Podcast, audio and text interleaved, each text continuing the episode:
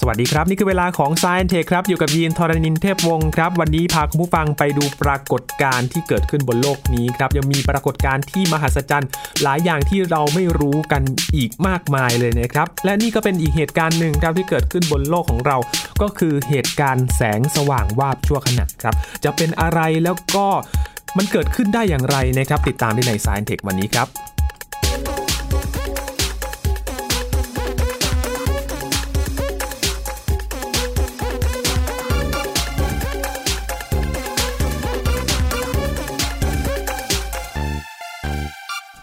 แสงสว่างวาบชั่วขณะครับไม่ใช่เปิดไฟฉายและส่องเล่นแล้วก็แวบไปแวบมานะครับแต่อันนี้เป็นเหตุการณ์ทางธรรมชาติที่เกิดขึ้นจริงๆครับคุณผู้ฟังครับ แล้วก็เป็นเหตุการณ์ที่ถ้าคุณผู้ฟังได้เห็นภาพ แล้วก็จะรู้สึกว่าสวยงามมากๆเลยทีเดียวครับ แต่ว่าโอกาสมันอาจจะเจอยากหน่อยละครับ ทีนี้มาคุยเรื่องนี้กันนะครับกับอาจารย์บัญชาธนบุญสมบัติครับสวัสดีครับอาจารย์ครับ สวัสดีครับยีนครับสวัสดีครับท่านผู้ฟังครับ เป็นเหตุการณ์ธรรมชาตินะครับอาจารย์ครับครับคืออย่างนี้ฮะสมมติว่าเรามองไปบนฟ้าเนาะครับมองบนฟ้า แน่นอนว่าคนที่ชอบดูดูดาวก็จะมีความโรแมนติกนะฮะรู้สึกโรแมนติกนะครับกับการดูดาวดูฝนดาวตกต่างๆนะครับดูครับดวงจันทร์นะครับ อันนั้นก็เป็นดาราศาสตร์อืมนะครับแต่ขณะเดียวกันเนี่ยนะครับโลกมีบรรยากาศ ถ้านับง่ายๆคืออย่างนี้ครับอะไรก็ตามที่พ้นบรรยากาศของโลกไปนั่นคือเป็นอวกาศครับแต่ถ้ายังอยู่ในบรรยากาศเนี่ยก็เป็นปรากฏการณ์ที่อยู่ในบรรยากาศ นี่ปรากฏการณ์บรรยากาศนี่ถ้าเกิดเอาง่ายๆสุดเลยคือพวกเมฆพวกพายุต่างครับๆนะครับพวกฝนอย่างนี้นะครับหิมะอะไรต่างๆ ถ้าเกิดว่าดูที่แบบดูแบบคุกคามนิดนึง หรือว่าดูแบบอลังการนิดนึงอาจจะพวกฟ้าผ่าอ่าอ่าฟ้าแลบฟ้าผ่าเปครับรี้ยงๆนะครับ แต่ว่าที่พูดมานี่คือสิ่งที่เราคุ้นเคยกันพอครับสมควรนะครับอย่างน้อยพูดไปปั๊บก็เห็นภาพขึ้นมาเลยอืมจะบอกว่ามีเหตุมีอีกแบบหนึ่งนะครับ ปกติเมฆฝนฟ้าคะนองเนี่ยนะครับ สูงสุดเนี่ยนะครับจะอยู่แถวๆทางประมาณสักทางเส้นศูนย์สูตรนะครับครับสูงประมาณสัก 22 กิโลเมตรสูงสุดนะฮะอืมแต่ค่าเฉลี่ยอยู่ประมาณสัก 14-15 กิโลเมตรครับนะครับ เราเราก็จะสนใจปรากฏการณ์ที่มันอยู่ประมาณสักเพดานเนี้ยคือประมาณ 14-15 กิโลเมตรนี่ลงมา คือมีเมฆก้อนใหญ่ๆนั่นใหญ่ครับสุดแล้วนะครับ แล้วก็มีฟ้าผ่าลงมาก็ผ่าลงมาจากยอดเมฆได้นะครับอืมเรียกฟ้าผ่าแบบบวกเดี๋ยวจะเล่าให้ฟังโดยละเอียดทีหลังนะครับแต่ทีนี้ไอ้ไอ้ตรงกลางนี่ครับระหว่างยอดเมฆคือที่สูงสุดเนี่ยครับโดยเฉพาะเมฆฝนฟ้าคะนองเนี่ยขึ้นไปถึงเรียกว่าประมาณสัก 100 กิโลเมตรนะขึ้นไปแตะๆเกือบเกือบขอบอวกาศขอบอวกาศนี้นะครับ มีเหตุการณ์หรือว่าปรากฏการณ์อีกชุดหนึ่งครับซึ่งคนส่วนใหญ่ไม่เคยเรียกว่าได้ยินเท่าไหร่อืมแต่ว่าเริ่มเป็นที่รู้จักกันมากขึ้นเรื่อยครับๆนะครับในวงการวิชาการก็ศึกษากันอย่างเข้มข้นเลยตอนนี้ แต่ว่าที่นำมาเล่าวันนี้เพราะว่าสิ่งที่เราไม่คุ้นเคยมาก่อนเนี่ยปัจจุบันนี่ปรากฏว่ามีคนไทยนะครับอย่างน้อย 2 คนนะที่สามารถที่ ถ่ายภาพได้แล้วนะภาพนี้ผมเอาไปลงในนิตยสารหนังสือคดีนะครับแล้วมาออกไทย PBS ด้วยครั้งหนึ่งนี้เป็นต้นครับนะครับวันนี้ก็จะคุยกันเรื่องของเหตุการณ์ หรือปรากฏการณ์ที่ว่านี้นะฮะเรียกว่าเหตุการณ์แสงสว่างวาบชั่วขณะภาษาอังกฤษเรียกว่า transient luminous events event เนี่ยคือเหตุการณ์อืมนะครับ luminous เนี่ยนะครับ luminous นี่แปลว่า light คือแสงครับ transient นี่คือเกิดขึ้นชั่วขณะอืมนะครับถ้าย่อคือ TLE ครับ transient luminous event นะครับอืมถือว่าเป็นเรื่องใหม่เลยใช่ไหมครับอาจารย์ เป็นเรื่องที่อย่างนี้ จะว่าใหม่ก็ไม่เชิงใหม่ครับสำหรับคนไทยแล้วกันเนาะครับสำหรับฝรั่งนี่ก็เป็นเรื่องที่มีมานานแล้ว แต่ถ้าถามฝรั่งทั่วไปก็ไม่รู้จักนะ เพราะว่ามันมันเป็นปรากฏการณ์ที่ ถ้าเกิดว่ามองจากเครื่องบินมองจากในสมมติว่าเป็นนักวิดีโอกาสเนี่ยมีโอกาสได้เห็นได้มากกว่าคนอื่นครับถ้ามองจากพื้นก็เห็นได้เหมือนกันแต่ต้องถูกฝึก หรือต้องฝึกตัวเองเพื่อครัจะบมองนะฮะมันมีเทคนิคการมองแบบนั้นอืมนะครับเพราะฉะนั้นจะจะเห็นยากขึ้นงแต่ว่าอย่างที่เรียนให้ทราบคือ อย่างน้อยตอนนี้มีคนไทยสังเกตได้แล้วครับถ่ายภาพสวยด้วยนะครับนะก็เลยมาเล่าให้ฟัง เป็นกลุ่มปรากฏการณ์นะครับมีหลายแบบนะครับยินโอ้มีหลายแบบด้วยนะมีหลายแบบอจครับเกิดตั้งแต่ระดับความสูงยอดเมฆนี่ขึ้นไปนะฮะคือประมาณสัก 20 กิโลเมตรนะครับถึงประมาณสัก 90 กิโลเมตรนะครับมีหลายแบบเลยนำมาให้ดูกันประมาณสัก 6-7 แบบนะครับครับ ลักษณะมันเป็นยังไงกันบ้างครับอาจารย์อ่าเอาแบบแรกที่เป็นตัวฮอตฮิตที่สุดก่อนดีไหมครับตัวนี้ชื่อสปร t ตนะครับสปร t ตนี่ไม่ไม่ใช่เครื่องดื่มไม่ใช่เครื่องดื่มยี่ห้อหนึ่งนะครับสปร t ตนี่นะครับบางทีเรียกว่า red sprite นะครับคือสปร t ตสีแดงนะคครัรับบสปร t ตนี่จะว่าไปแล้วเนี่ยนะครับจำง่ายๆอย่างนี้ มันมาจากคำว่า spirit อืมวิญญาณหรือผีนั่นเองนะครับครับผมขึ้นมาแวบๆไงโอ้โหนะฮะมาแวบๆนะฮะแล้วแบบว่ามันมันเข้าใจยากนะครับครับเป็นแสงสีแดงนะครับวาบขึ้นมา วาบขึ้นมาเร็วมากเลยนะครับ เร็วประมาณเร็วกว่าเร็วมากแค่ไหน คุณผู้ฟังลองกระพริบตาดิครับปุ๊บอ่าทุกคนจะรู้แล้วครับพริบตาที่เร็วเนาะครับคนเรากระพริบตาเนี่ยนะครับเฉลี่ยเนี่ยประมาณสัก0.1 วินาทีอืมสไปร์นี่ถ้าเวลาสั้นมากๆเนี่ย0.01 วินาที เร็วเร็วกว่าทั้กับงพริบตาสิบเท่า คือแวบขึ้นมาแล้วหายไปโอ้นะครับ แต่บางทีก็จะอยู่นานนิดหนึงเหมือนกันนะคครัรับบอาจจะเป็นหลักแบบนานขึ้นมากว่ากว่า 0.01 วินาทีก็มี เกิดที่ระดับความสูงสูงมากเลยนะครับ ในช่วงประมาณ 50-90 กิโลเมตรครับแล้วเกิดเหนือพายุฝนฟ้าขนองขนาดใหญ่ คือสมมติว่าเรามีเมฆเขาเรียกคิวโมโลนิมบัสเนาะครับก้อนใหญ่เลยนะครับกำลังแบบโอ้โหอารวาสเลยเปรี้ยงป้างเปรี้ยงป้างส่งฟ้าฟ้าผ่าออกมานี่นะครับไอ้เจ้านี่จะอยู่สูงอืม เหนือก้อนเมฆแต่ว่าอยู่สูงขึ้นไปมากเลยประมาณ 50-90 กิโลเมตรอย่างที่บอกครับนะครับตัวสไปรท์เนี่ยน่าสนใจมากครับถ้าไปดูภาพส่วนใหญ่จะเป็นแบบนี้นะครับ คิดถึงแมงกะพรุนอืมอ่ายินนึกเปล่าเนาะแมงกะพรุนเปลี่ยนแมงกะพรุนเป็นสีแดงนะครับอ่าเป็นสีแดงนะครับแมงกะพรุนก็จะมีคล้ายๆ กับแค่เป็นร่มเนาะครับตัวมันใช่ไหมกับมีสายห้อยๆลงมาครับระโยงใช่ไหมระยางอ่าระโยงระยางมาสไปรท์แบบนี้ข้างบนสีแดงแล้วสายห้อยลงมาจะสีฟ้าๆเนี่ยนะครับ เรียกว่า jellyfish sprite ก็คือสไปรท์แมงกะพรุนครับอ่าเป็นเป็นตัวที่แบบพบพบบ่อยนิดนึงนะฮะทีนี้เย็นจะลองกล้าทายขนาดก็ไหมหน่วยเป็นกิโลกิโลเมตร เป็นกิโลเมตรเลยครับอาจาอ่ารย์เท่าไหร่คูณเท่าไหร่ดีกิโลเมตรอืมสักสองได้ไหมครับ โอ้ยินนะเดาเล็กไปหน่อยเล็กไปหน่อยเล็กไม่หน่อยเล็กไปเยอะทีเดียวห้าสิบคูณห้าสิบห้าสิบกิโลเมตรคูณห้าสิบกิโลเมตร ใหญ่ขนาดนั้นอะอืม กำลังนึกว่ามันคลุมพื้นที่ตรงไหนได้บ้างนะใช่อาจารย์ใช่คือเมฆฝนฟ้าขนองก้อนหนึ่งนี่นะครับเอ่อความสูงประมาณสัก20กิโลเมตรเนอะโดยครับที่ผมบอกนะครับนะความกว้างนี่ก็แล้วแต่บางบางทีถ้าอยู่ถ้าก้อนเดียวนี่นะครับกว้างก็ประมาณสักนี้แหละสักสิบยี่สิบกิโลเมตรครับแต่สไปรท์ที่ว่านี้นะใหญ่มาก50คูณ50กิโลเมตรนะกิโลเมตร ทีนี้มันจะมีรูปร่างอื่นเหมือนกันนะครับ คือเอ่อเมื่อกี้บอกคล้ายๆ กับแมงกะพรุนยักษ์เนาะครับแมงแมงกะพรุนนะบางบางอันลองคิดถึงแครอท ยีนลองคิดถึงแครอทแครอทก็จะเป็นโอ้แบบแครอทรูปยาวๆใช่ไหมครับด้านด้านหนึ่งออกเป็นปั้นๆหน่อยด้านหนึ่งแหลมๆเนี่ยอ่าอะมันมันก็จะเป็นแครอทแนวแนวตั้งนะยาวลงมาไอ้ที่เอายาวลงมาก็คือส่วนที่คล้ายๆ กับตรงตรงไอ้ไอ้ตัวระยะของแมงกะพรุนน่ะที่มันครับค่อยๆลงมาอย่างนี้นะครับบางอันก็เป็นแท่งเฉยๆเลยอืมแท่งผอมๆเลยไอตัวที่เป็นแท่งเนี่ยนะครับชื่อเขาน่ารักนะฮะเขาเรียก columniform sprite ชื่ออันเนี้ยเป็นชื่อตรงๆนิดหนึ่งนะครับ ก็คือเป็นคอลัมน์ครับแต่ว่าชื่อที่น่ารักกว่าคือเขาชื่อว่าไดเอทสไ i ร e คือสไปรท์ที่มันอดอาหาร มันมันเลยผอมแห้งแรงน้อยไงมันต่างจากแมงกะพรุนที่มันอ้วนยีนบอกว่าผอมหรือเปล่าครับ diet อะไรอย่างนี้นะครับดังนั้นเนี่ยมันก็จะมีอยู่ประมาณ 3 รูปแบบนี้ครับแต่ว่าลักษณะสีสันคือสีแดงถึงเรียกอืมเรสไ r ร t นะครับ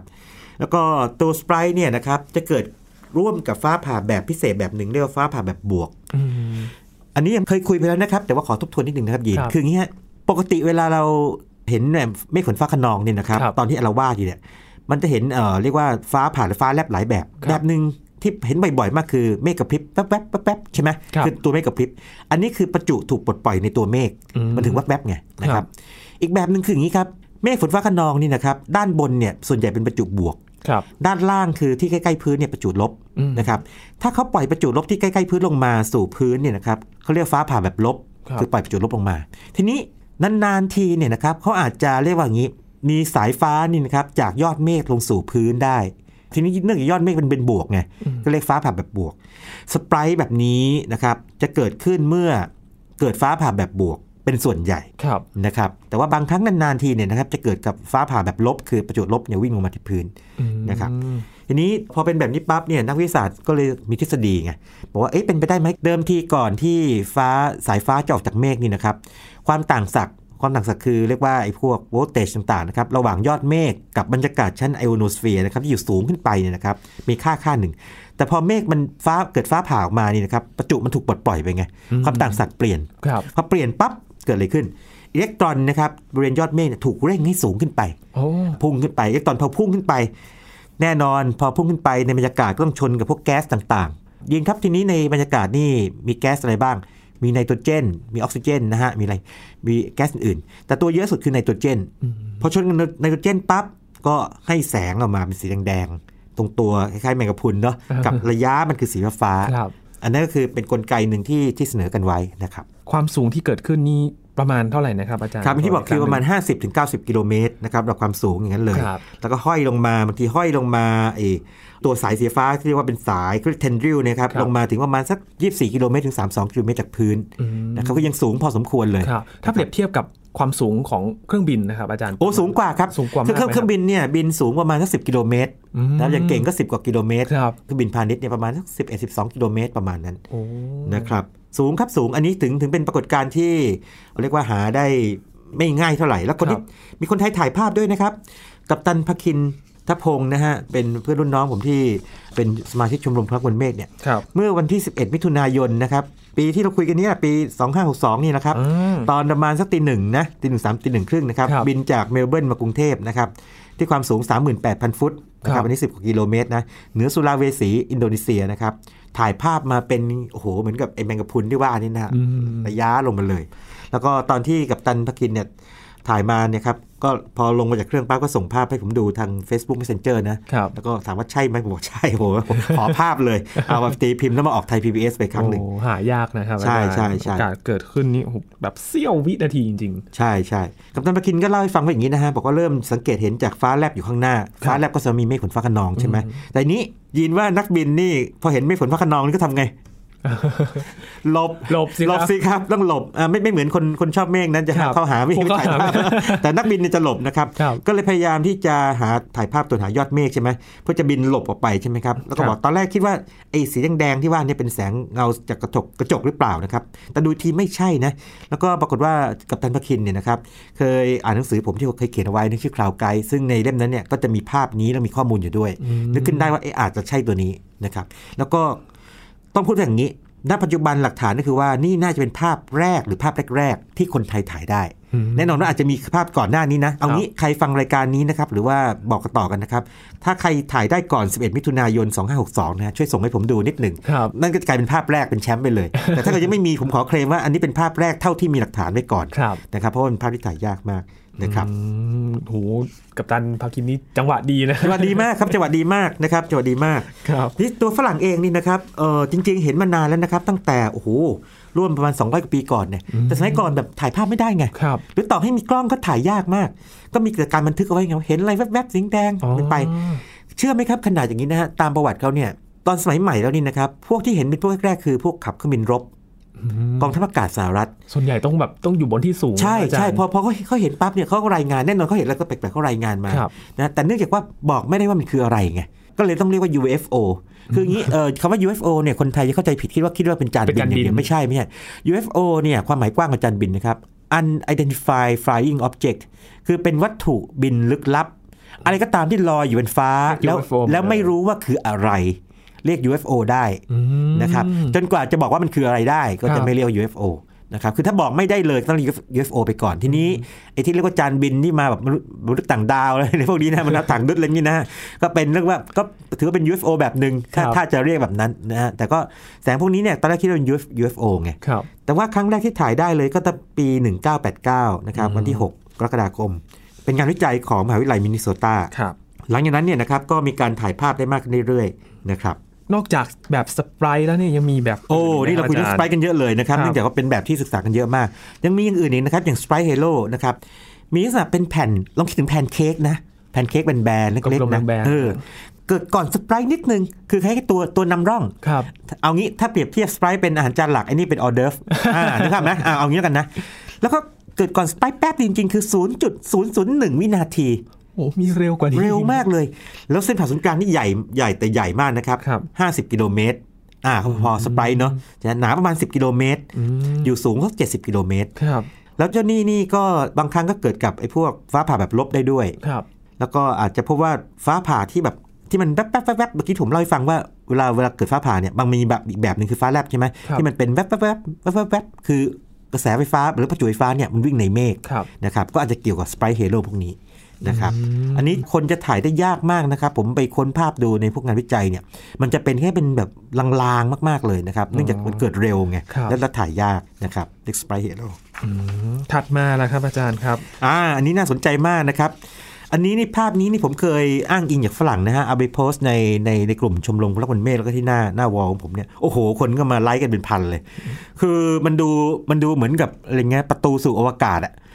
ยินลองนึกถึงวงแหวนขนาดยักษ์ครับ หนึ่งนะฮะเส้นผ่าศูนย์กลาง 400 กิโลเมตรนะ400 กิโลเมตร นั่งอึ้งอยู่ ฟังให้ดีนะครับ นี่ไม่ 400 เมตรนะเมื่อเมื่อกี้สไปร์ว่าใหญ่แล้วใช่ไหมห้าสิบคูณห้าสิบมีใหญ่กว่าอีกใหญ่กว่าครับ อันนี้เรียกเอลฟ์นะครับเอลฟ์ E L V E S เอลฟ์มันเป็นแสงวาบจางเป็นวงออกไปคิดดูเหมือนเหมือนหนังอวกาศไงยีนแบบว่าสมมติว่าหนังอวกาศชอบอย่างนี้ใช่ไหมมียานหรือมีอะไรปรากฏการณ์ในอวกาศปุ้มขึ้นมาแล้วมันมันวาบออกไปเป็นเป็นวงใช่ไหมใหญ่อ๋อจะมีดูดขึ้นไปไหมๆอะไรแบบนั้นนะครับ อันนี้เรียกเอลฟ์นะครับเอลฟ์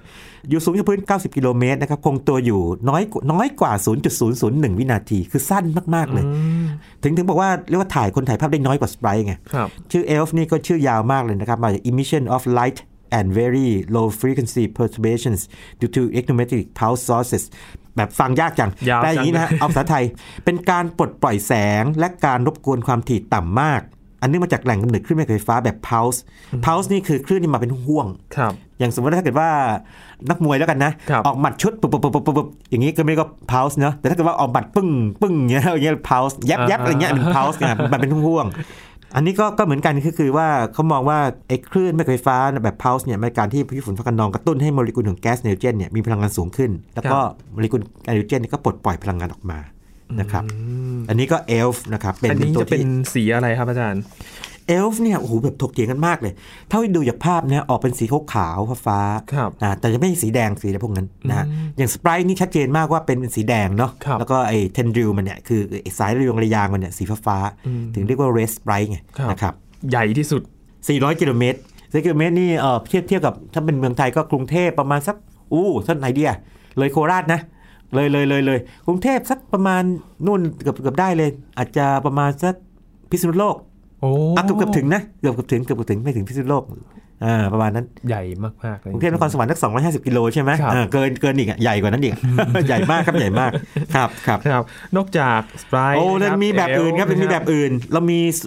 upward super bolt super bolt บึ้งพุ่งขึ้นนะครับ เป็นเส้นสายฟ้าที่พุ่งขึ้นไปจากยอดเมฆคืองี้ ปกติฟ้าผ่าเนี่ยจะลงนะมันลงนะครับลงหรือไม่ก็ออกข้างๆเนี่ยอันนี้พุ่งขึ้นอืมนะครับพุ่งขึ้น แล้วก็ที่น่าสนใจคืออย่างนี้จินเคยสังเกตไหมว่าฟ้าผ่าเนี่ยถ้าเราเราดูอยู่สักพักเนี่ย เส้นสายฟ้ามันจะดูแป๊บแป๊บแป๊บแป๊บมันคล้ายๆกับพริบถูกไหมถูกไหมเป็นแบบนั้นเพราะมันมีเรียกว่าอิเล็กตรอนหรือว่าประจุเนี่ยวิ่งขึ้นวิ่งลงหลายๆรอบนะครับ แต่ว่าซูเปอร์โบลต์พุ่งขึ้นเนี่ยไม่กระพริบ นะครับเออแล้วก็อาจจะคงตัวอยู่นาน1นถึง5วินาทีเลยโอ้นะสีขาวๆเหลืองครับๆแล้วก็บางทีมีเปลวไฟด้านบนด้วยนะแปลกๆไงธรรมชาติมีแปลกๆเสมอ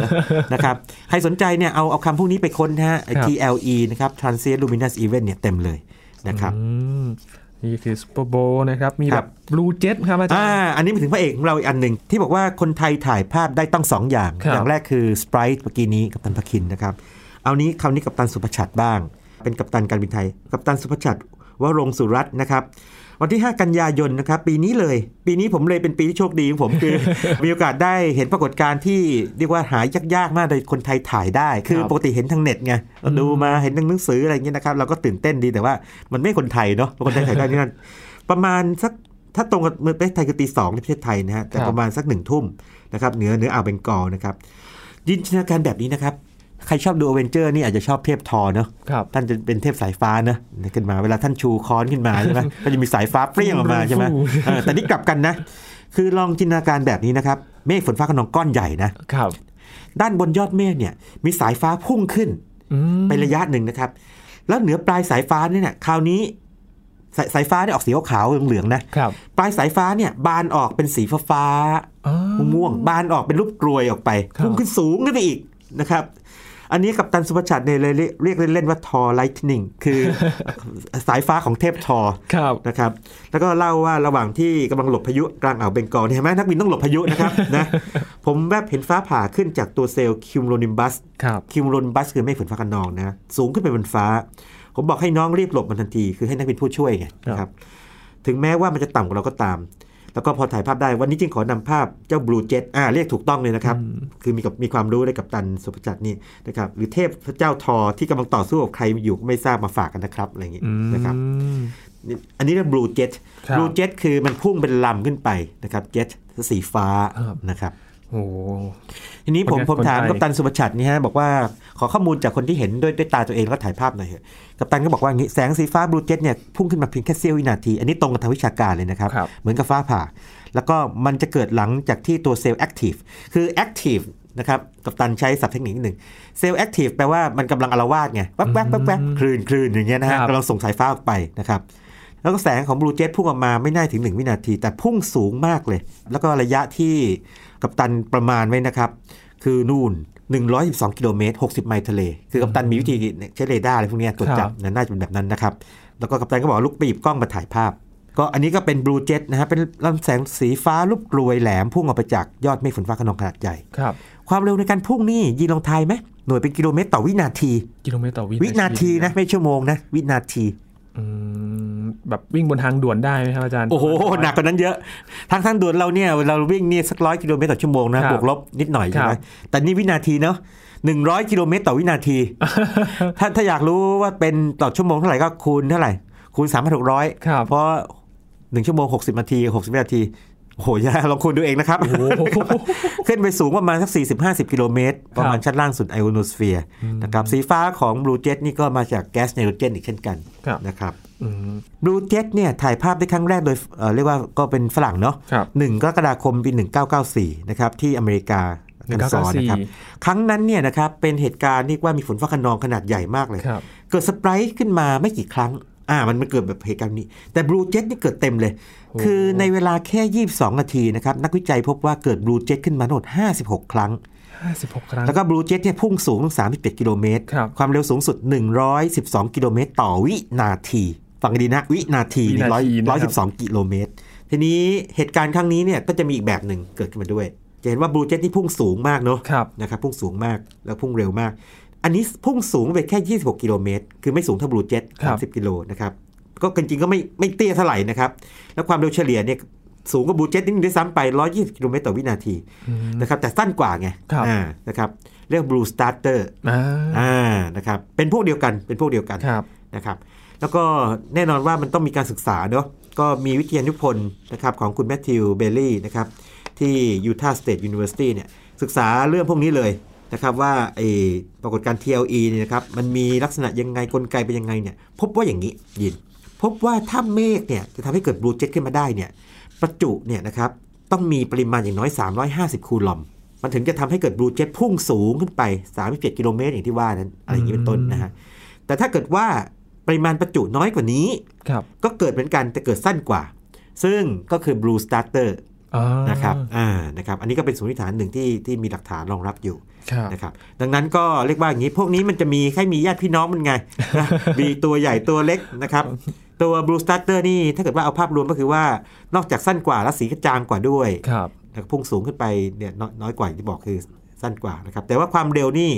เทียบเคียงกันได้เลยนะครับ ประมาณ 100 กิโลเมตรต่อวินาทีเท่านั้นเลยนะครับอืมเป็นแบบญาติพี่น้องกันได้ไหมครับอาจารย์ ใช่ใช่ใช่ทีนี้เมื่อกี้นี้พูดถึงเอ่อมี blue jet เป็นตัวประธานเนอะแล้วมีครับ blue starter เป็นตัว baby ใช่ไหมครับประจุไม่ถึงใช่ไหมยีนลองทายไหมว่ามันมีญาติยังไงได้อีก มีญาติแบบลูกพี่ลูกน้องได้ไหมครับอาจารย์ โอ้โห เป็นพี่เบิ้ม คราวนี้มันอย่างนี้ฮะ ถ้ามี blue jet ได้ คราวนี้มันก็ต้องมีอันที่ใหญ่กว่า blue jet ได้ มีใหญ่กว่าอีกเหรอใหญ่กว่าครับคราวนี้เอ่อภาษาอังกฤษเรียกว่า gigantic jet gigantic ถ้าเกิดออกออกเสียงแบบฝรั่งนะ gigantic gigantic เนี่ยคือ giant อะแปลแปลแปลง่ายคืออย่างนี้อ่าแต่เป็นเป็นศัพท์สูงนิดหนึ่ง gigantic แปลว่ายักษ์ใหญ่เลยนะครับลำแสงยาวกว่า blue jet พุ่งสูงราว 70 กิโลเมตรนะครับแล้วเกิดเหนือไม่ฝนฟ้าขนอง แล้วก็ gigantic jet เนี่ยไม่ธรรมดาคืออย่างนี้นะฮะมันมีคล้าย ๆ มีจังหวะของมันด้วยครับตอนเริ่มแรกที่พุ่งขึ้นไปใหม่ ๆ นะครับ พุ่งขึ้นไป 50,000 เมตรต่อวินาทีความเร็วนะฮะโอ้นะครับซึ่งเป็นความเร็วปกติของฟ้าผ่าครับ แต่พอถึงจุดนี้ปั๊บถึงจุดหนึ่งปั๊บนี่นะครับคราวนี้เร่งความเร็วขึ้นอืมกลายเป็น 1 6 0 0 0 0 เมตรต่อวินาที แล้วก็เร่งอีกทีหนึ่งกัน2 7 0 0 0 0 เมตรต่อวินาทีนะครับแล้วพอพอเร่งถึง2 7 0 0 0 0 เมตรต่อวินาทีปั๊บคราวนี้แตกเป็นสองส่วนนะแยกเป็นสองส่วนแต่ความเร็วอย่างน้อย 2 ล้านเมตรต่อวินาที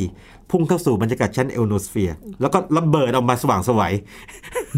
สมสมกับชื่อเขาไหมครับ gigantic jet คือมีหลายจังหวะแบบเลยนะมาแบบอลังการเลยไงเปิดคือเปิดตัวช้าๆกันไงเปิดตัวโหมโรงไงโหมโรงอ่าเช่นเนี้ยโหมโรงด้วยความเร็วห้าหมื่นเมตรต่อวินาทีนะฮะแล้วก็เร่งขึ้นมา 2 จังหวะแสนหกแล้วก็เร่งสองแสนเจ็ดแล้วคราวนี้แบบ 2 ส่วนเลยแตก 2 ส่วน 2 ล้านเมตรต่อวินาทีนะครับมาแบบแล้วก็ช้าๆไม่รีบมาแบบช้าแล้วก็เร่งปึ้มโอ้ขึ้นไปนะครับสวยงามเลยทีเดียวครับ อันนี้คือแค่เป็นแค่ตัวอย่างหลักๆนะครับครับที่มีการยืนยันกันมากพอสมควรนะครับยิน ถ้าใครสนใจเนี่ยนะฮะอย่างที่บอกคือไปค้นคำว่า transient luminous event นะครับครับ ก็จะเจอไอ้ที่เล่าหลักๆ พวกนี้ไปพวก sprite พวก blue jet พวก blue starter นะครับ พวก sprite halo นะครับ elf อ่า elf นะครับลืม elf จากการติดเจ็ตแต่ว่าถ้าเกิดว่าค้นไปเรื่อยๆนะครับจะเจอตัวใหม่ๆ ตามมาเป็นระยะ คือเมื่อประมาณสัก 6 7 ปีก่อนตอนผมศึกษาเรื่องใหม่ๆนะครับก็จะมีประมาณเนี้ยคราวนี้พอมาเจออ้าวดูอ้าวมีอีกแล้ว มันมีญาติมันด้วยเนาะอย่างเช่นมี trolls นะครับ T R O แล้วเป็น L S trolls เนี่ย trolls คล้ายๆ blue jet นะครับแต่สีแดงอะลองคิดอย่างเงี้ยเป็นลำขึ้นไปแต่แทนที่สีฟ้าเป็นสีแดงครับนะเรียก trolls นะครับแล้วก็อันนี้ออกเสียงไม่ถูกนะฮะ น่าจะออกเสียงว่า nomes นะครับ G N O M E S ปกติตัว G ข้างหน้าเนี่ย G N เนี่ยมักมักจะไม่ค่อยออกเสียงครับนะครับ